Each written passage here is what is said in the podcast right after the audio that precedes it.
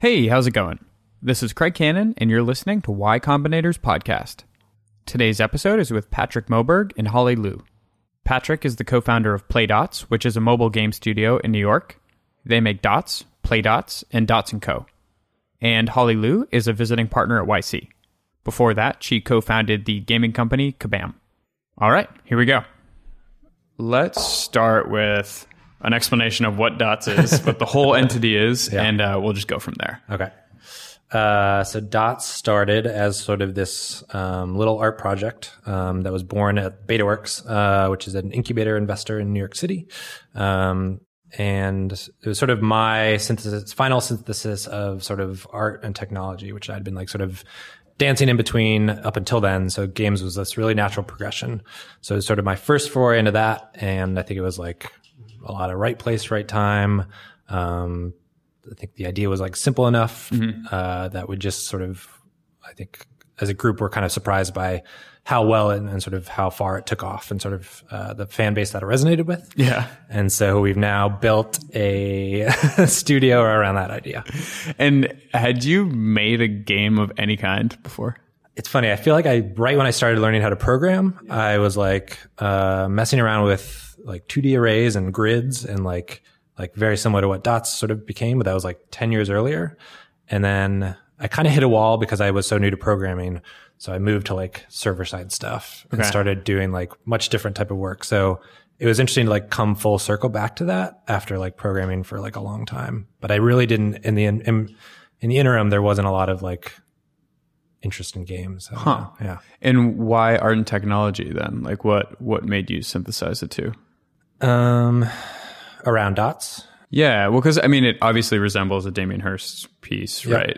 Did you try out other things where you're like, oh, maybe I can mash this up, or was that the first? Yeah, so the like big point of inspiration was this artist Yayoi Kusama. So the year before, I went on this trip to Japan and sort of went to this city Matsumoto where they were in a retrospective of this artist's work, and it's all like dot based. It's a little more like off the grid than Damien Hirst. Yep. But the whole city was sort of like covered in her work. Okay. So the buses were wrapped, the like Coke vending machines were wrapped. There's like a couple big museums that were showing just her work. And so it's sort of dots everywhere.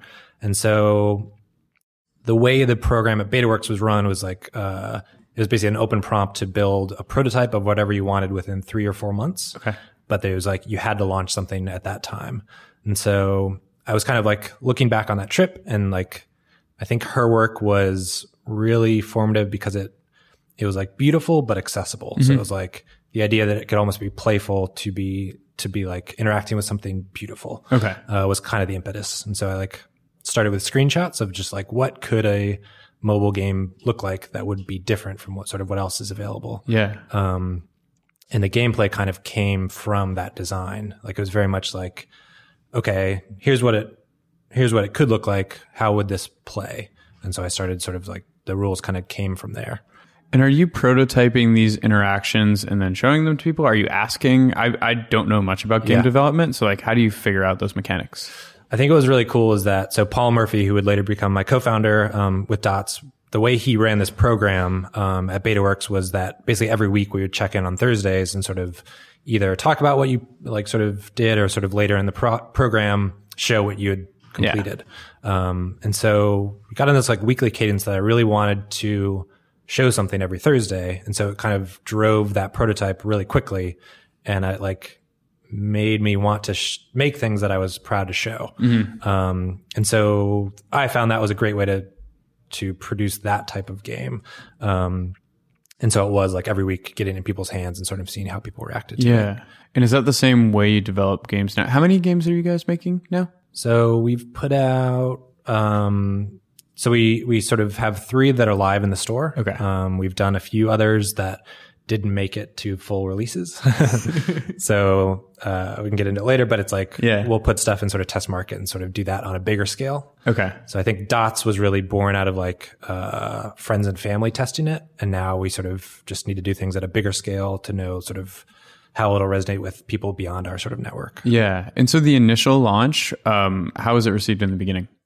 Again, I think a lot of luck, a lot of right place, right time. I think BetaWorks, it was like a first, their first foray into games.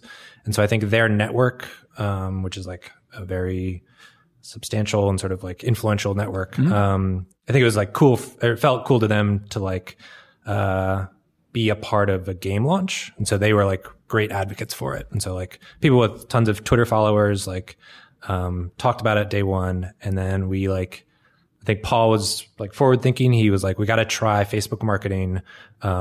Which at the time, like no other, I think very few other BetaWorks companies were like doing. But he was just like, this is like a good thing to test that with. So we had like a really small budget, and I think there was actually a mistake, and it all got like instantly, like instantly bought a ton of players. But it was like $10,000, I think. Like it was still relatively small compared to like other budgets now. Yeah. But you spent it in like one day. Like 1 hour. Whoa. It was like just a bug. I think Paul's talked about it, like he fucked up, but it kind of worked out. So it was kind of like that great word of mouth. There's like this foray into Facebook marketing in like a really early time. I think the aesthetics led to really inexpensive sort of CPIs, cost per install. Yeah. Why? I think it was just such a like clean image of a white screen with dots on it that I think that just popped in the sort of Facebook feed. And I think it was like, I always felt like the less character a game had, the more like a wider audience could almost project whatever they wanted onto it. So it was like, maybe you won't find the most hardcore fan, but it's going to appeal to such a broader sort of audience, which you've kind of seen echoed out in things like Catch App, or there's like Voodoo games, which do like the really simple games like that are all sort of geometric shape driven. So I think for like that particular title, it was like awesome.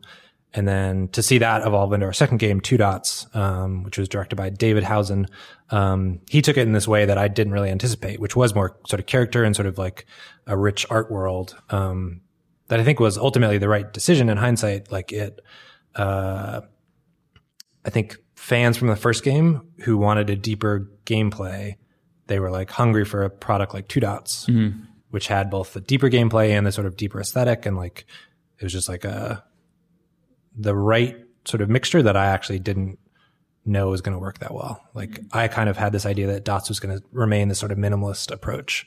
But what's been cool is like now we've sort of have this studio that can support different types of perspectives on stuff like that. And is your hypothesis around CPIs true? So now CPIs are way more competitive because there's games with higher LTVs. Okay. So you need a lifetime value. These acronyms you're learning. I know. It's like really easy to slip and just use them all the time. Yeah. So I mean, the goal is basically to get a lifetime value that's more than the cost per install. For sure. And then once you sort of dial that in, you can kind of scale it. But then you start competing with other people who most likely have higher LTV games. So because the sort of mobile game industry has evolved so much, there's like people with higher LTVs who are willing to pay much more. So the competition on Facebook has gotten really steep. But going back to your initial point, is that like the clean style still effective? I think it's like difficult to create high LTV games with that style. Oh. Because I think you do want like passionate niche audiences, which can be large, but they want like to sort of gravitate around a certain theme or something like that if they're going to sort of like financially invest in something. Right. So now it's about like building more narrative, building bigger characters, getting people really engaged. Yeah. And I think for a lot of people that work at the studio, I think they're excited to do that. Like it's not just an ends to the means of like financial growth. It's like people like narrative, and I think both working on it and sort of interacting with it. So it's kind of a like two birds with one stone sort of thing. Right. So what does that mean on the creative side, right? Like, are you turning these games out in 3 months now? Or like when you storyboard, or do you even storyboard like these longer games? Yeah. The big thing with a game like Two Dots is that it's basically a game that, and this is kind of disseminating throughout the entire games industry. It's like games have multiple phases. So there's sort of like pre-production where you're prototyping and pitching a game idea. Then you move into production, the sort of like time it takes to get it to a launchable state. And then you launch it. And now things have live ops, which means like you're adding additional content and sort of like doing updates whether it's to like maintain stability or like sort of performance, or to add new levels or other sort of things to a game. So we have like a really sort of iterative or like sort of finely tuned process that makes new levels, which include sort of either a new mechanic, always include sort of new art and sort of new gameplay for players every 3 weeks. So there's sort of new levels added every 3 weeks. And then on top of that, there's weekly events that are sort of levels you can only play for that week. And if you complete them, you get sort of a medallion or sort of bonus sort of things. Okay. And so like this has all sort of been like it evolved for... All right, give it a pause. Hey, what's up? Holly's here, everyone. Hi, guys. I'm back. Well, just arrived. So Patrick was explaining what it meant to develop dots and then two dots and how it was different in terms of like storyboarding, creating a game from like, because his first prototype was like, I don't know, a couple weeks before you had it. Yeah. And like 3 months to launch. And then as because it was sort of more arcadey, the gameplay loop was pretty much like infinite. And so now we're like, with two dots, it's like in a live ops operation. So like, we do releases every 3 weeks and like weekly events and stuff like that. Yeah.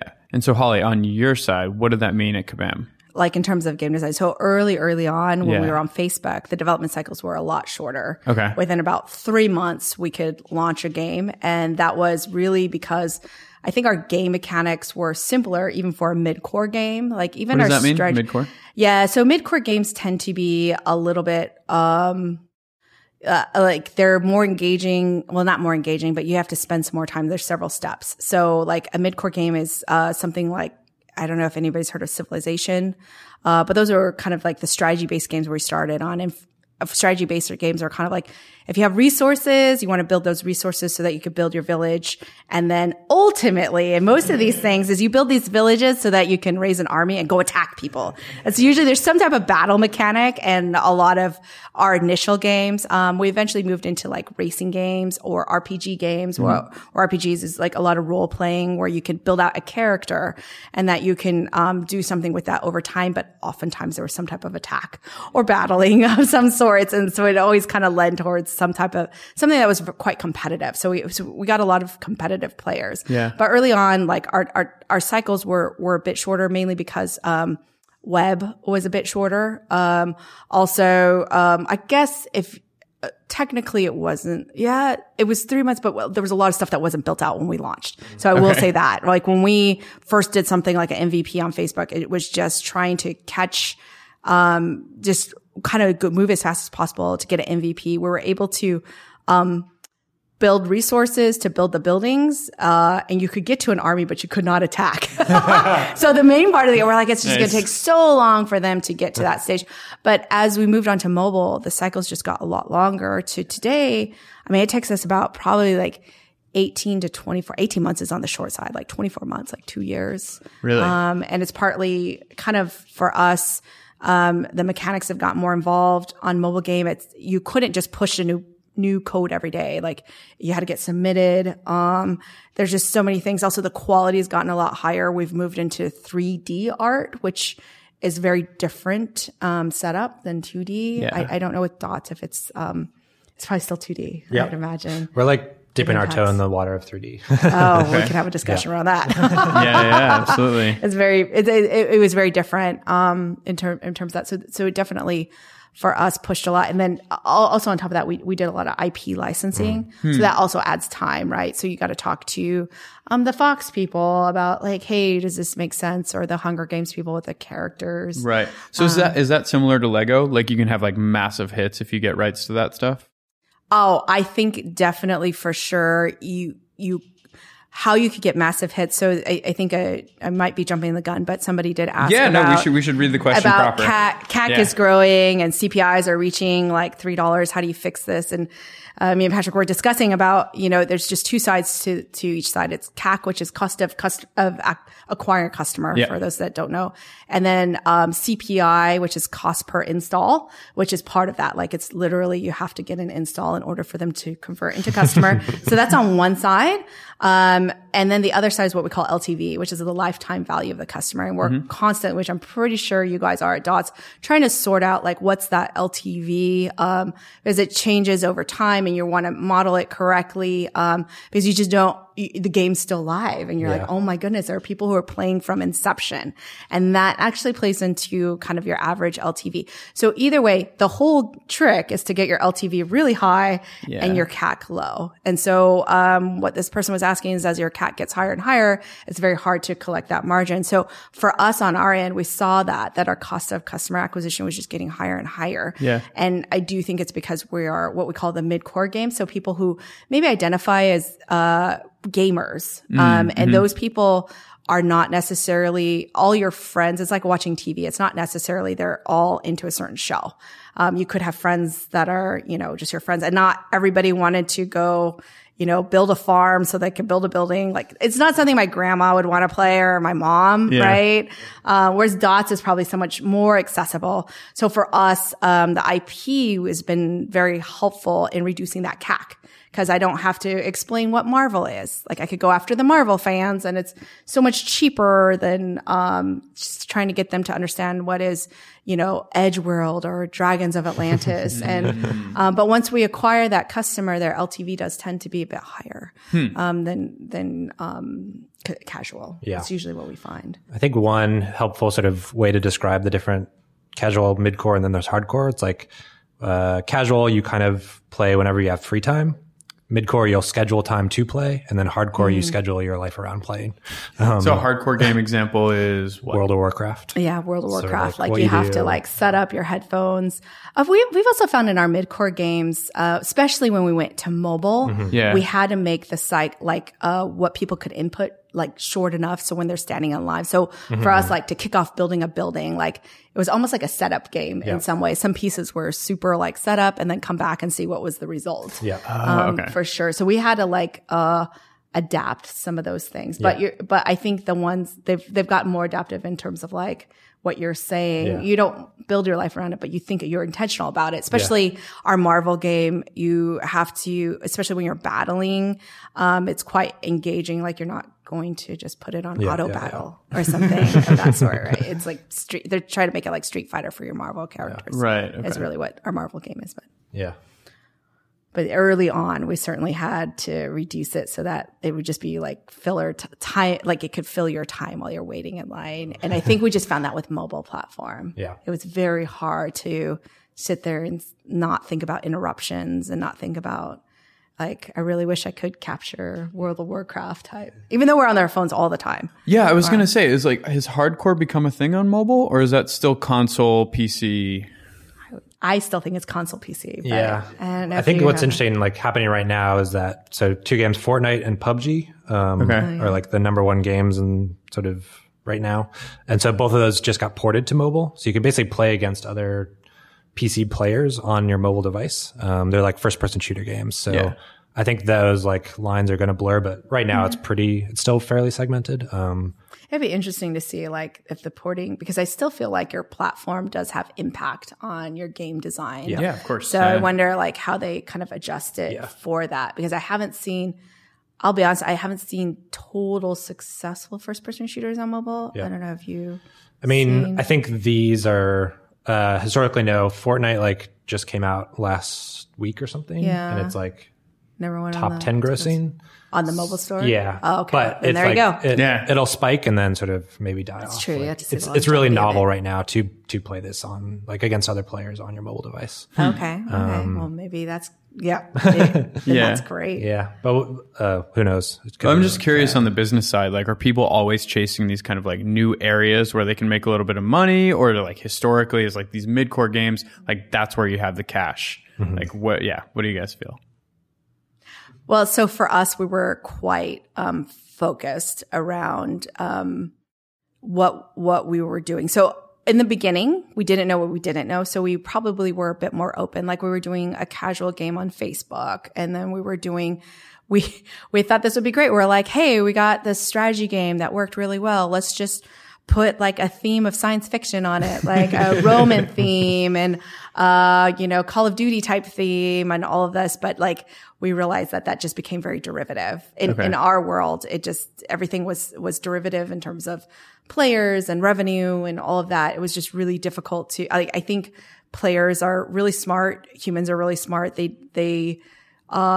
You can't just like clone something and then that was a separate question I had about all the dots. Fix. Oh, really? Yeah, dude. I was looking at it before. It's insane. But anyway, sorry. Yeah, keep going. I think like even all the dots. Like, I think there has to be something new outside of just theme. And there were. Don't get me wrong. There were new things for us, but we also learned that maybe we didn't copy the right things. Right? Totally. Like it was something, and that was us doing it to ourselves in some ways, right? And trying to open, we definitely did open up more, audience. But as time went on and the production costs of our games went higher, we had to be super thoughtful about, thinking about even genres that we're going to go into. Do we even have the talent? Like, is there a place in the market right now that mobile really needed to be in and they just wasn't there right now? So a great example of this would have been racing. Mm-hmm. So we looked at racing as a category and came up and down on racing. And we had realized that, there were some early ones that were starting to attract, and we're like, this is great. But at the same time, we didn't have internal talent. So that's where we found our Vancouver studio. And at the same time, we had the IP, but we're like, hey, we need the right team. So we're really focused on like the right genre with the right team, everything matching together. Cause it would have been disaster if our Kingdoms of Camelot team would have built a racing game, because you have to get the drifting right. You have to get like the starting right and getting it on mobile. That kind of game design, I think, is fundamentally really different than from RPG or to what we call like strategy based games and building that. So that certainly for us changed quite drastically over time, along with the business environment. I'm pretty sure you're probably seeing a lot of consolidation in the marketplace. And as the person asked about CAC getting higher, we just realized every single shot on goal had to be really, really good. And we were pouring more money. And at some point, we tell some game designers, this was like a year or two ago, so it might have been higher, is if you're going to spend money on customer acquisition, reserve at least $5 million. Mm-hmm.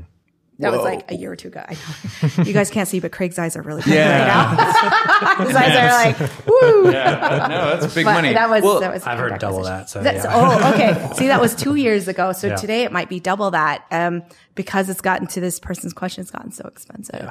Wow. So double that to what? Reach profitability on a game that took 24 months to develop? Is that what you're saying? Yeah. Yeah. Like just for it to get a good shot, to know that you have enough customers to see if its retention is good, all of that kind of stuff in terms of getting it to get higher. You wouldn't spend that much in beta. So I'm not recommending you definitely for if anybody's like a game developer out there and you're starting a new game, certainly launch it in beta. You could do in beta countries first. That's what a lot of people do, and get at least enough, like a couple thousand, just by a little bit so you can fix some of these bugs. And then when you're ready, that's like turning on the hose is the $10 million. That's so big time. I mean, and when you think about it, like the LTV is almost like just a little bit higher than CPI. So like you're not making that much money on each acquisition. So like that's why you sort of need that big scale to like sort of profit from that launch. Right. So what is it for you guys? You've talked about games that you guys prototyped internally and then never released. Mm-hmm. I assume you didn't spend 2 years building those games, right? Yeah. I think for ours, that's like 3 to 6 months. Okay. So like Dots took 3 months, but it was very simple. Two Dots actually took about 6 months. Some of our other prototypes that we did put like what's called soft launching. So you put it in like the Philippines or the Netherlands and sort of like through the App Store. Yep. Okay. So those would take 3 months to sort of get to that sort of minimal viable product, and sort of like you look at the KPIs, key performance indicators of sort of what. How long people play, if they're sort of enjoying it, those sort of things. And then, you decide if it like has the legs, like are there things you can tweak to change those, or is it sort of just on to the next one? Right. And so were you launching in the same way, Holly, or were you just, Yeah. So we were very similar, except for us, like prototyping the game took a bit longer and then we would beta it. So it's, I think for a mid-core studio, it's very hard to kill your baby. Yeah. Because like we've had ones where, you know, there was one that we had to kill and it had taken at least like 12 months. And then we found like day 90 retention was horrible. And it was so funny because the studio lead, the studio president, he's like, one of the things I learned is I wish we would have released that earlier. Then we would have known that just the engine was broken. Mm-hmm. So we thought the engine would be really good. And then if you just look at day 90, the retention was so bad. And like, he was like, well, if I released that 3 months earlier, I could have taken that learnings to the next game that we were building. Mm-hmm. That, so like, Patrick mentioned Minecraft, like basically being released before it was done. Did you guys enter that territory as well? Like, are mobile game developers doing this kind of thing? So for us, like definitely early on the web, like our first game, we launched it before it was done.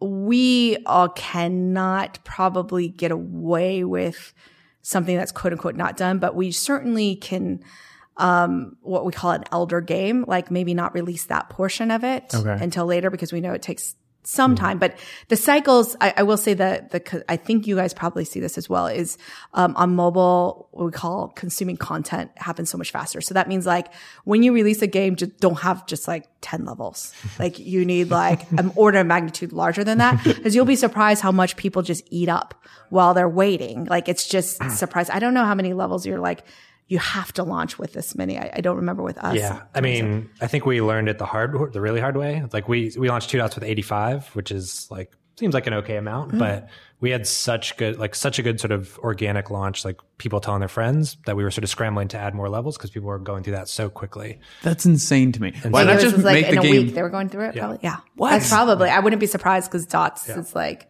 you just keep playing. Because you don't want to make it exponentially more difficult. Otherwise they bounce.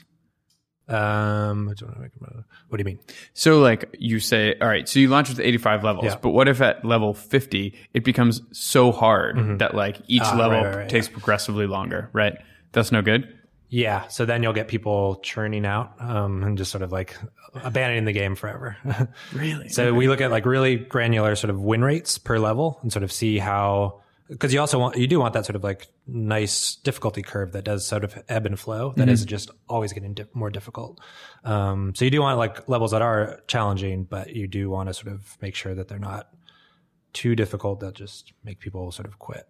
Yeah, that's right. I mean, ours is very similar, except for we don't have a straight level mechanic system. We have other kind of things that kick off as well. So for us, when we think about elder game or later game, it's not just level mechanics that make it maybe harder to win a battle, but it might be at that point, what is it that you unlock that's meaningful for, say, like your character or your team? So that's kind of, you do have to think about a bit of the elder game, because those guys are your rabid fans, like your rabid customers, your really loyal customers, and you want to keep them around because they actually help bring in others. One of the things that's a bit unique about every one of our games. Yes, every one of our games is we have social features of alliance, as well as like chat and those types of customers that are loyal and, you know, play every single day or get to those later levels, end up becoming almost like the social, they recruit people for their alliance. They're usually like the alliance leaders. They're the ones that are like highly retaining and very valuable to bring on other players. So you do have to take good care and think about that, because we are also somewhat managing a community in many ways. Each one of our games has a community. Which is challenging when you're building a portfolio of games, right? Because you're like, oh man, racing is sexy right now, except this person doing a first-person shooter doesn't care about racing. So like, how do you build your community from that, right? Ours was very bottoms up. And partly we've had licensed IPs to help keep the CAC down, so we could go after Fast and Furious fans versus Marvel fans. So and almost every game had its own community manager as well, because at that point we realized like what that fan cared about was probably different than what a first-person shooter fan cared about. So that's certainly something that where we do have, and because we have less games, like we've only end up launching like 2 to 4 a year before we exited, that it's very, very minimal in that way. Okay. So that's something I think if you are a larger portfolio, then you have to think about centralizing and thinking about the community a little bit different.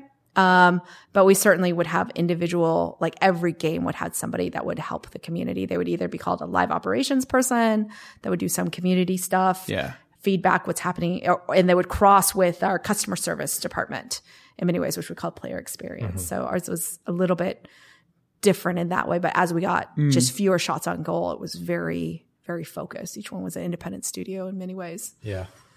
Like big question we're asking with every new sort of pitch that comes now is like, would you be excited to work on this for like 5 years? Because like you have to sort of think about them now as these sort of projects that will sort of long-term franchises is like what we used to talk about. It's like we're building franchises, and really, I think I don't know if your monetization model is very similar. Ours is what we call free to play, so the user can download it for free, and if there's something like maybe they want to buy a sword or they want to do something maybe faster, they will pay money. So it's our end users are actually our customers.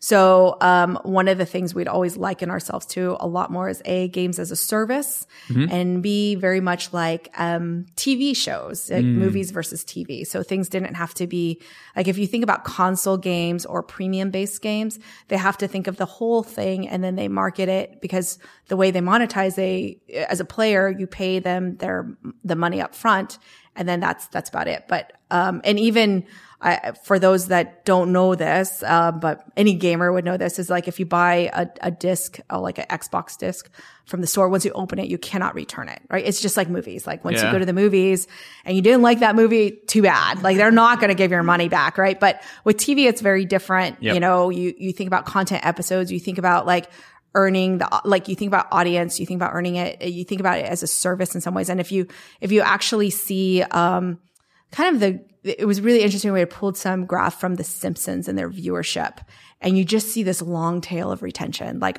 over time. And it's very different than like movies. You see Star Wars and it's a peak, and then it goes down, and then you have to wait for the next Star Wars movies, and it's time over time. But we're thinking about like long-term, like TV franchises, like keeping our players around like day after day, week after week, is something that we thought about a lot, and it had to do a lot how we monetized. Are there different learnings that you guys see indie game developers take? Because all of this stuff is just like big, massive scale, you know, $5 million budget minimum. Like that's insane. Like how do indie developers handle this? Because like that's still a pretty big community, right? Yeah. I think on the like PC console side, or more PC Steam, it's like they are starting to develop in the open. So something like Minecraft was like in development, but people could basically buy it before it was done. But they were opting into this sort of tolerance for bugs and like sort of weird behavior in the game. I think because they were sort of excited to be sort of along for that ride of the development. So you see that a lot with, I think, smaller studios, like 5 to 10 people, sort of pre-selling the game almost before it's ready. Okay. And that helps them sort of like bug test it for like a profit, and then just like also building that community that's going to be their sort of champions when they do launch. And you see some actually startups that support like individual game developers. There's this one called Fig, which is like Kickstarter for indie game developers. It's started by the Double Fine guys. Okay. And usually I find whenever I think such an amazing core to indie is the passion and the craft that they put in there, and that I think that does not get overlooked when they're building a game. And I think the idea that they can build like a rabid fan base from the get-go from the indie world is something that's super special. I do, because I do think that they leverage kind of their reputation from some place, like they were worked on this game, and these followers tend to follow them, which is so that works very well for premium games, I guess you'd say. Free to play, it's still kind of working out its kinks, but like it's starting that culture when you kind of see how the games have developed on mobile. Yeah. Like there's just such high quality now. Like Supercell kicked it up a notch. All of these things that I think the quality that usually comes out of indie studios can match that in many, many ways. So I do want to. I do think that there is. It's just such a tough environment. I will be honest about that. It's a tough business environment out there. But I think with places like Steam, Humble Bundle. Like, there's just still people who are like rabid fans on of that stuff. Right. But so on the acquisition side, they kind of have to employ different tactics because they can't keep up with you guys. Well, yeah. But I also think like nowadays it's not even smart. Even if you have a big budgets, I wouldn't spend it all on customer acquisition. You're just not going to get like bang for your buck. So you also find folks like us that went after the Marvel fans. So we have to go individual, like start focusing on that community and building that community. Places like Fig are a great way to like start building that, you know, like how Kickstarter does that, right? Yeah. Is building your fan base and then, getting it into social media. So influencers have become very powerful. There's been other gaming companies that obviously have dabbled in, even ourselves commercials, which do help. I wouldn't recommend that for indie. But you billboards? Just see, all I'm saying, skywriting, billboards. Yeah. I mean, all I'm saying is you just see, because of the pressures of just straight, acquiring, like paid acquisition, is the pressures are so high on there. That's when you see things move more towards organic, because you're always trying to reduce the cost of customer acquisition, like either raise your LTV or lower your CAC. One of the two, those are. And platforms can also be helpful there. So that's like right. That's Apple's like doing a great job now, sort of like showcasing those indie developers and like both their games, but also their individuals behind them. And so like they're doing profiles of sort of really small developers and sort of like I think the work that they're doing well. That's a really good point. Yeah, Apple's done a great job supporting indie developers. And how has Twitch affected game development, or has it affected it at all? Like, are there certain games that are just more fun to watch someone stream and therefore that's like a growth strategy? Or is it just kind of, you know, it's a popular game, a lot of people stream it, that's whatever. I think games that have like emergent behavior, so like something like Minecraft where it's almost like the random chaos of things happening creates this narrative that's almost like fun to watch, creates like a longer term sales cycle for a game. So it's less spiky, sort of like the movies, and it is sort of starting to like almost grow over time if you do have a game like that is really fun to watch. Yeah. So I'll be honest. I don't think I've found a mobile game yet that has been interesting enough to stream. It's always been reversed, I feel like things on like Steam or like Activision Blizzard with Overwatch, like all these other things have all been like downloadable, big mass MMO, massively multiplayer environments. I just haven't seen that. So I've definitely know that people are trying to crack this, like Vainglory. They're trying to basically make a game on mobile that's, for esports. And I think the first hurdle you have to jump over is it is it a successful mobile game? And I just haven't seen that yet. There might be some interesting stuff. I think they're streaming more. I don't know. You guys might know more, streaming more stuff on about Clash. As well as like battle, like the battle card game that they have, Hearthstone, Hearthstone. So those are probably closer. Yeah, actually, Hearthstone is probably. Yeah. But first, I feel like it was a successful mobile game. Yeah. And then it got streamed versus the other way around, where it's yet to be seen. But it's not to say that it can't happen. That hey, it's not that successful on mobile yet, but the streaming has caused it to be successful on mobile. This might be happening with PUBG. PUBG is super successful as a game, as well as like really friendly to watch. Like that's a exciting, interesting thing you do want to watch. And if it's top grossing on mobile, this might be one of those, a great example where it's because it's a great esports game, a good game, great to watch, and pushes it over to the side. That might be one. Yeah, I think Supercell is a good example. So they are somebody who does kill a lot of projects, famously, sort of like, and it's because they have these like such a high bar to sort of meet. Okay. So it's interesting to see now. I think with one of their games that they're sort of in test markets with, it's called Brawl Stars, and you see them trying to make that into this esport before it's like even readily available everywhere. And I think it's because they are trying to hit this sort of insanely high bar, so they're trying to make sure that can like supersede everything that they've done before. Yeah, that makes sense. So they're trying to employ that tactic like really early on. Yeah. What other things do you see happening in the future? You know, like people have talked about like collectibles, like crypto related stuff, like VR. Like, do you in the near term, like games in development right now, where do you see things getting traction? So I still think esports has so many like eyeballs. Yeah. I think more and more are just, I think that's just going to be a natural, like, oh, this needs to be like a great game that's viewable. Not only a great game, but also viewable. VR is kind of interesting because it's like, I've always felt like it has a lot of capital, like a lot of like buzz around it, but not enough traction. And there's a little bit around that with like AR, with some people that have done the glasses. It's just lots of money, lots of cash, lots of buzz, but not enough like traction. And I do feel like for VR, for it to hit right now, it's just everything's not accessible. Like it still could be more accessible. And I do think that AR will be kind of like this jump into it. Like I think Pokemon Go did a really nice job of introducing AR. I do think that they're, you know, even Apple and Google are all like supporting that platform. So I can see it a bit more, especially as you see successful games from a business perspective, as well as people loving it, go on there. I can see that one in the near term.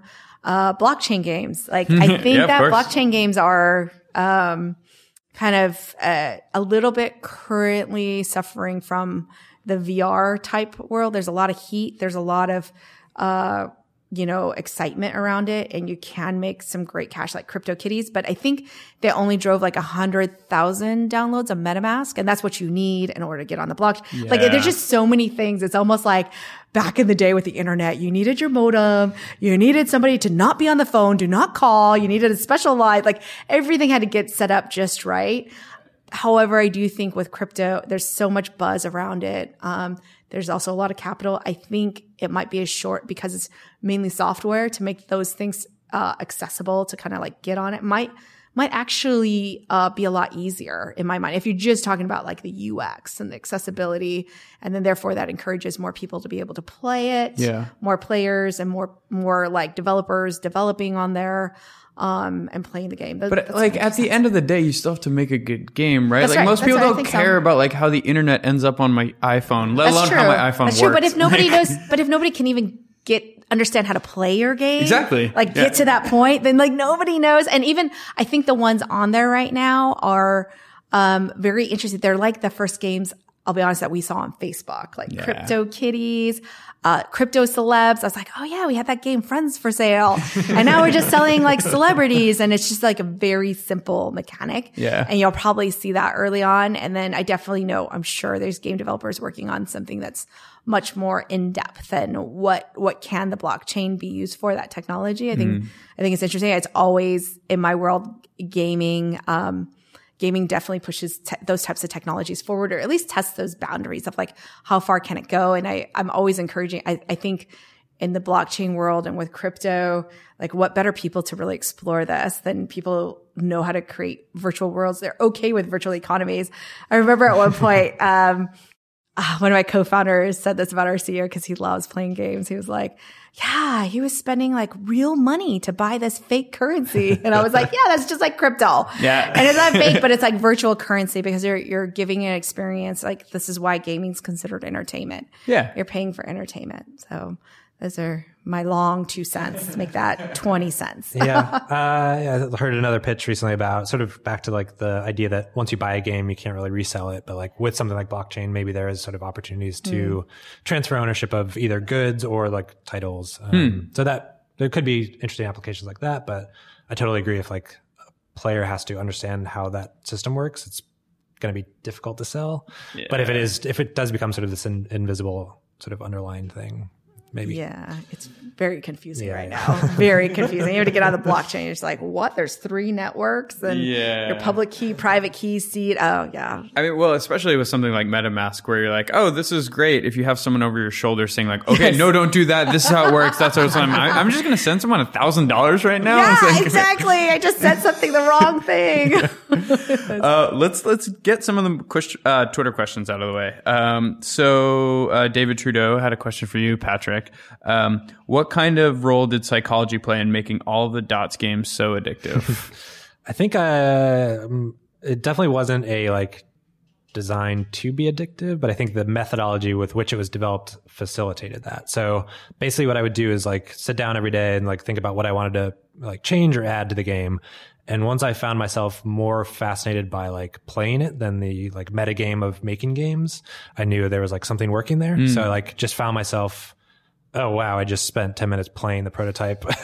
I should be working. But it was like that sign that the thing was working, and like maybe you didn't really have to add much more. So then I kind of stripped stuff out and just made it that like core experience shine. And then all the games we've put out so far have been built on that sort of core functionality. Yeah. So I think that's what's been like, yeah, foundational for the type of games we put out so far. Same for you, Holly? Like basically try it until you find a mechanism that's addictive and then you just keep it? Yeah, well, I think a little bit it's with casual games, there's a little bit of great time for iteration. Mm-hmm. So for us, our game loops have to be a little bit more fleshed out. And like I said, we have to stick it out for 90 days at least to see what the day 90 retention is like. Because I feel like Dots, what's so great is like you have this core mechanic that you could play over and over again. And then like you might just change a couple of things. But for us, like the core mechanic, it does get like a little bit iterated on, and definitely in beta, we would probably kind of change it, but there's definitely less iteration, like a lot more kind of discussion and then throw it out there. So it's a little bit, I wish there was a way to be able to do it, but there's so many things that happen in a mid-core game that trigger all these other things that's very hard to like test just one piece of it without the full context of the game to say like, okay, is this thing compelling? Because it could actually be something else. So in reality, we've actually built like 3 or 4 loops of like just that's it is what it is. One of the things we do try to do on de-risking, I will say this, is like, we definitely taught, like we had focus groups. We had a whole team called Consumer Insights, and his team would inform things like not just genres, but even things like some features in the game. So trying to collect that kind of stuff early on. But this is where it became, well, we'd like to say it became a much more closer to premium cable television shows like Game of Thrones, where it's like just this high production, but on TV. But you have to like think about like, where does the character development go? You can't just like kind of throw it out, or like, it can't be like a soap opera where all of a sudden like the twin is dead, but they actually came back alive. Like it just can't be that way. Where, you know, it has to just have like a lot more. And so this is why, we started moving a lot of our game designer stuff. Like some of them had like 10 years of experience on just racing alone to make our Fast and Furious game. And that's kind of what was needed. Like it just got much more specialized. Cool. So another Twitter question. Hexel asked, how can you predict what will be a successful game? We kind of talked about that. The second part of their question is, how do you come up with game ideas? Be interesting to hear from Patrick on this one. I don't know. I think there's a bunch of different ways to do it. I think for Dots, it was like definitely driven by what I wanted it to look like, and the sort of gameplay fell out of that. So it was like, okay, I want this grid to like look this sort of way, and just sort of what naturally did I then want to do. And so I think actually to the like former questions, like the psychology of just connecting dots is like something kind of ingrained in us as like kids or humans. I don't know. So just that simple act is like really easy to pick up. And then so like if you think of it sort of concentric rings, if that's the thing you're doing every second, then what are you doing every 10 seconds or minute or week or month? And then sort of like creating features that accommodate for those different sort of time scales. Mm-hmm. I know the sort of Nintendo preaches sort of like taking hobbies and turning those into games. So like what things that people like naturally want to do and sort of gamifying those. Yeah, I think at Dots we're like really heavily driven by the aesthetic sort of inspiration that we find. Yeah. Ours, I think ours was driven a bit more by like consumer insights. Yeah. Ours was very like very purposeful and like super like things had to be super strategic. So it was a little bit harder. We had to ask our like people that we're hiring like, same thing. You're going to be on this genre. Like it's going to be hard to swap genres. Like once you're on here, like you need to really love racing games. You really need to love RPG. Do you love Marvel? As Marvel's like been around for a couple of years, and even some of our older games, there's still people playing it like today, even the ones on Facebook. Yeah. So that's just. So when someone's just getting into the gaming industry, or if they were to get into it right now, like what do you advise them? Like, start your own company, start your own game, and apply it. Okay. No, not start your own company. Right? Well, I guess if you have the revenue, like if you have the means, like because the thing with gaming is it can be lucrative to where you could bootstrap it, right? So anything that can generate revenue pretty quickly, I guess you say, if you have the means, go ahead and bootstrap it. That's probably going to be the best way you're going to learn is to actually just do it. Mm-hmm. But I do think if you're like kind of cash constrained, it really depends on like what area you want to get into gaming, right? Yeah. Like if you want to be a game designer, I think it's great to go work at a gaming studio. That's always really good. If you are a student and you don't have that means yet and you can't intern or whatnot, I think it's great to just even try to start designing your own game because you'll learn so much about it. And there's all these like fun things you could do old school, like starting like to paper prototype some things if you even wanted to. But like if you're, I do think trying to get into a gaming studio is really good. Yeah. It's a very, I feel like it's still very apprenticeship in many ways. It just takes such a long time. Yeah. Yeah. Maybe I think if you are sort of, you find yourself sort of in a vacuum and not sure where to start, I think tools like Unity are really accessible to like sort of like the access to a game engine is now like accessible to most people. Yeah. And then, I think also modifying games has become like more of a sort of cultural thing. So like, yeah, like I think on Steam, there's like a sort of big subgenre of modifications to games. So games that are designed to be modified and sort of like have a game designer just sort of add new rule sets to the games. Okay. So that's like a good way. That's like relatively low cost or low barrier to entry. Paper prototypes for sure. I think having work that you can show, at least that you've started and like got over the initial hump of just like trying something yourself, like goes a long way. Yeah. Like, yeah. So that would, in other words, differentiate someone, because you guys have both interviewed people for these kinds of jobs. Like if they showed that they had made something or like forked something in a cool way. Oh yeah, for sure. Yeah. Like definitely an engineer or game design of some sorts. Yeah. Okay. Okay. So let's assume that someone is crazy enough to start their own game, like their own studio, whatever. What are the biggest mistakes you guys have made that you would advise them to avoid? Raise enough money, not just for one game, but two or three, because you're never like your first one.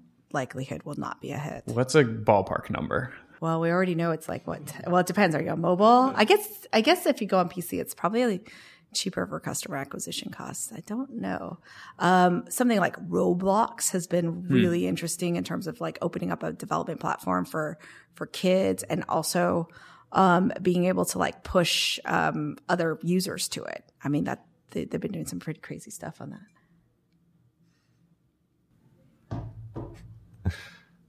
The like not mistake, but the challenge we're facing now, I think is like super common. I think you've described like what we're facing. It's like that the people want to be working on different stuff. It's it's like the business side is like all about de-riskifying, and I think like creativity, I like that creativity word. Inherently is about creating really risk. Hard. And so it's like the dichotomy of those two things, if it's not balanced right. So just true. Like at one time we had a hackathon, but it was like only things that you could do on the game. Mm-hmm. So it's kind of like, it's like usually a hackathon is like something more open, and I'm sure people craved more. Even I would have like, I don't know, guys. I mean, they still like hacked, and some people wanted to try all these things. They're like, I've been wanting to fix this thing. It's been broken. But usually people did. We've tried to do things like open submissions of game ideas, but we had the thing is like we needed to give people like a business case, and some people didn't have enough business case, and there were at the end of the day we had set up some type of submission. It was only like 3 people that really did end up submitting, right? So and this is like we're already like a couple hundred people already, so we're like, do you really want it? They say this, but do they really want it? And then the other thing, what we could have done, which I think would have been much more streamlined, is if like at one point there was someone who really pushed for like a particular theme type game. I should have went through consumer insights, because it was super clear that like that type of theme did not work with that type of genre. Mm-hmm. So that was something we really cared a lot about. Which also for IP, this might be a side tidbit, but IP. We cared a lot about what fit, like would it fit one of the genres that we've done. So for example, Star Wars, we had conversations with them early on, but all we had was like a strategy engine. Like, does it make sense? And later we had like a different engine. We're like, okay, this probably makes sense. Or like The Hobbit or something like that. The Hobbit, like, does it make sense? We only have this type of engine. Like, would it make sense to put racing out with Hobbit? Hobbit racing game? Yeah, maybe not. All right, my last question. What's your favorite game that you have not made? Not made. I love Candy Crush. I really love Candy Crush. The classics. I love that one. I was like, this is like brilliant because I loved Bejeweled. Obviously, Dots. I love Dots too. But like, I really like Candy Crush. I've spent a lot of time on there. Yeah. I've spent the threes, that game. Yeah, I think it's just like head to toe, really impressive and like. An interesting story if you like know the ins and outs of sort of what happened. That they basically got cloned and 2048 became the sort of ubiquitous version of their game, basically. Really? So, yeah, which is like this really like tragic story of like a like really amazing product that was like cost $3, but the market wasn't willing to pay for that. So like the free version just like became this thing that a small studio sort of like, I don't know, like launched basically with this clone. I forgot to ask you, how do you deal with clones? So we have like a lawyer that like, oh, but people still fork it and like put Dots in the title. Yeah, it's like crazy Dots, wacky Dots, whatever. Yeah. They're also like, Candy Dots, 2048, like the string of these like key phrases that are just so transparently like trying to, I don't know. Yeah, it must be harder. I think in casual world, it's much easier to clone. I think also Dots like tracks people that are like, that looks so simple, I could do that, and like they do it. That's true. It's much harder underneath. Oh man. All right. Well, thanks for coming in, guys. Thank you. Thanks, Greg. All right. Thanks for listening. So as always, you can find the transcript and the video at blog.ycombinator.com. And if you have a second, it would be awesome to give us a rating and review wherever you find your podcast. See you next time.